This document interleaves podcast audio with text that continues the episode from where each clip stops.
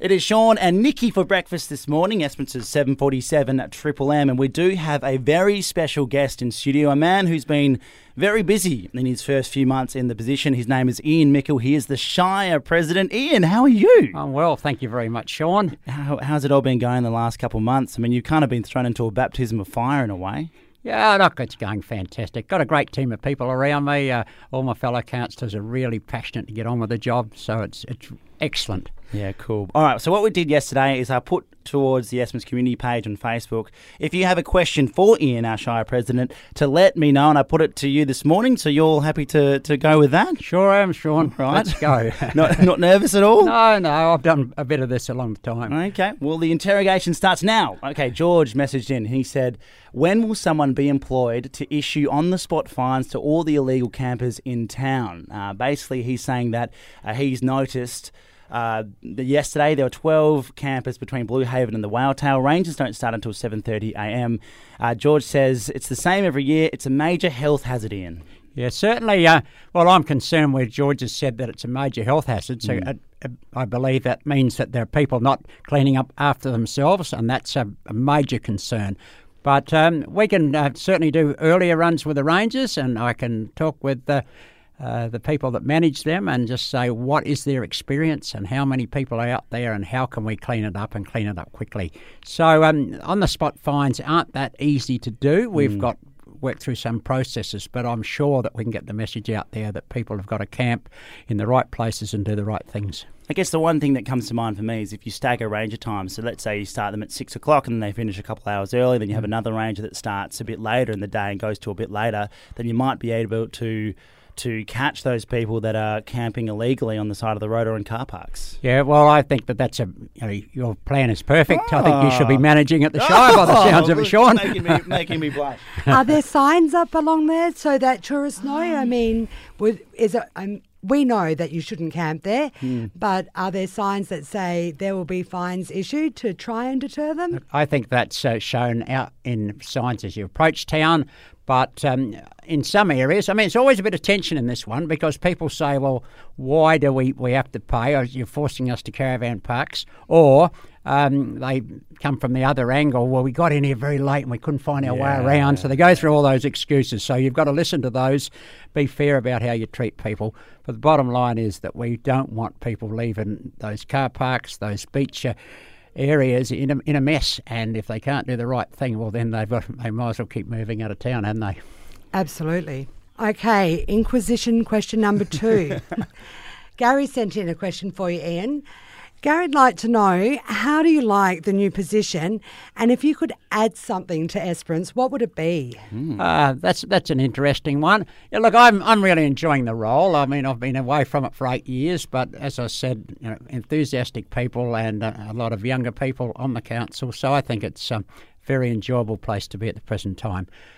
What would I add if I had an opportunity? Well, the thing that I'm really looking uh, towards most is promoting Esperance in a way that we have more people come to Esperance, whether they come here to live, whether they come here to work, whether they come here to uh, just invest. But I do think we need increased numbers of people coming.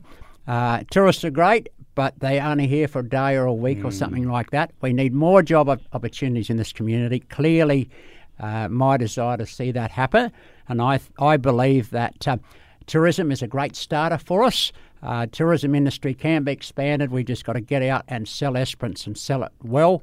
But I think the retirement industry has always been very good for Esperance, and we've Yes. endeavoured to look after retirement people because they've seen Esperance as a great place to come. Uh, you know, historically, they've, they've said they could sell their house in Perth and move into Esperance and put $100,000 in the bank.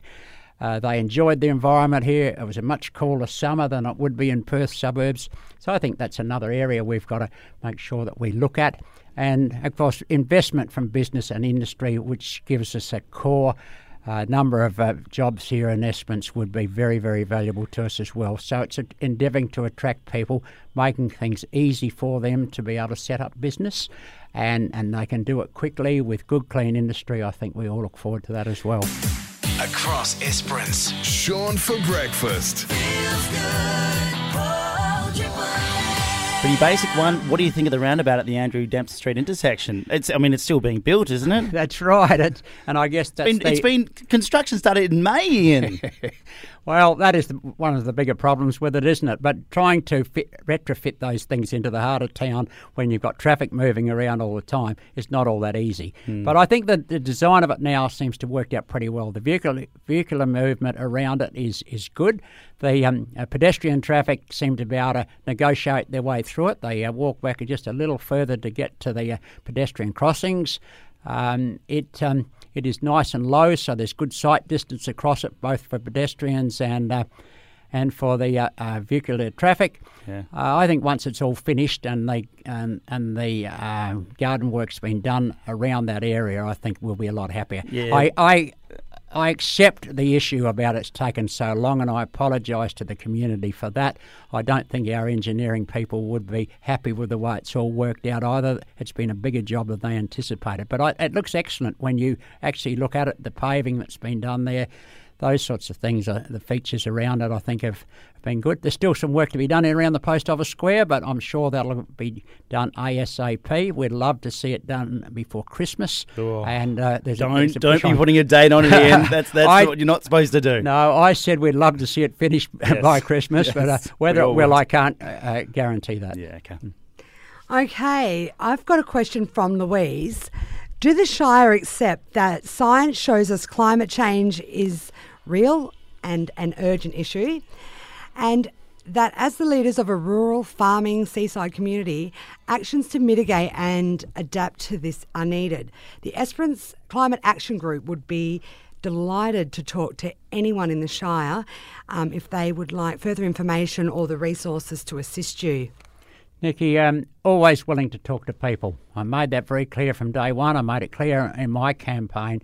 Always willing to sit down and talk with people. It's for them to approach us, and we'll set set up some times where we can talk about it. Climate change is certainly impacting on the world. I think there's proven factors on that, and there are things in Esperance that we need to do moving forward. But if there's a group of people out there that um, can give us good ideas, well, we'd only be too pleased to, to talk to them along the way. So I look forward to them making contact with myself or with the uh, administrative staff at the Shire, and we'll set up some process that we can sit down and talk with them. Yeah, look, I think conversation is the way forward for any issue when it comes to uh, local government, state government, or even federal government. And I want to talk about local government because Mick's got a query to you, Ian. He asks, Why do you say you are local government when you know that you are lying?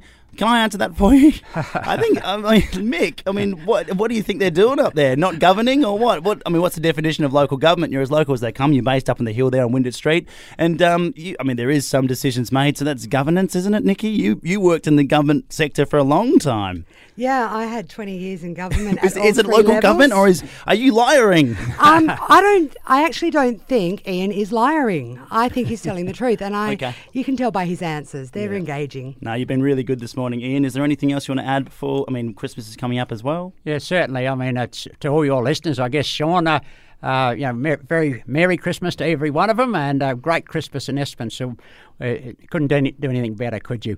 Um, could I say that I did hear a bit of sad news in the last Ah, week? Yep, yep, yep. Good at this. I'm gonna start Sean, I blushing, yeah. understand that you're uh, you're moving on, and um, I'd just like to say a very, very big thank you to you on um, on behalf of all the listeners, all the people in Esperance for the great work you've done, all the interesting things you've brought forward uh, over early morning radio, and we wish you well wherever life takes you in the future, and we wish you especially a Merry Christmas. Thank you so oh, much. I'm going to cry. Uh, no, I, I really do appreciate all the kind words, and I know that you've got your, your son-in-law who's probably been getting in your ear, and uh, old Southie there who's been on the show a couple of times. no, it's a beautiful community, so it's been it's been a pleasure. It's been a uh, I've been lucky to be a part of the community, but thank you very much. We'll let you get back to your Shire presidency. If you are a Shire president of local government, I use an inverted comment, com, uh, inverted uh, what do you call them? Inverted, Don't lying to inverted, me, inverted, inverted quotation marks, whatever they are. Thank you, Ian. Thank you, Sean.